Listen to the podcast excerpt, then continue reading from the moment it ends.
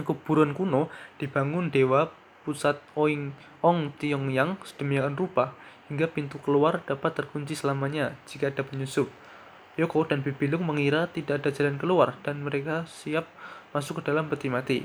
Ternyata peti mati itu merupakan lorong menuju ke kamar rahasia di mana Dewa Pusat menuliskan ketipak kitab sembilan yin di dindingnya. Di kamar rahasia itu pula mereka menemukan peta alternatif jalan keluar melalui air.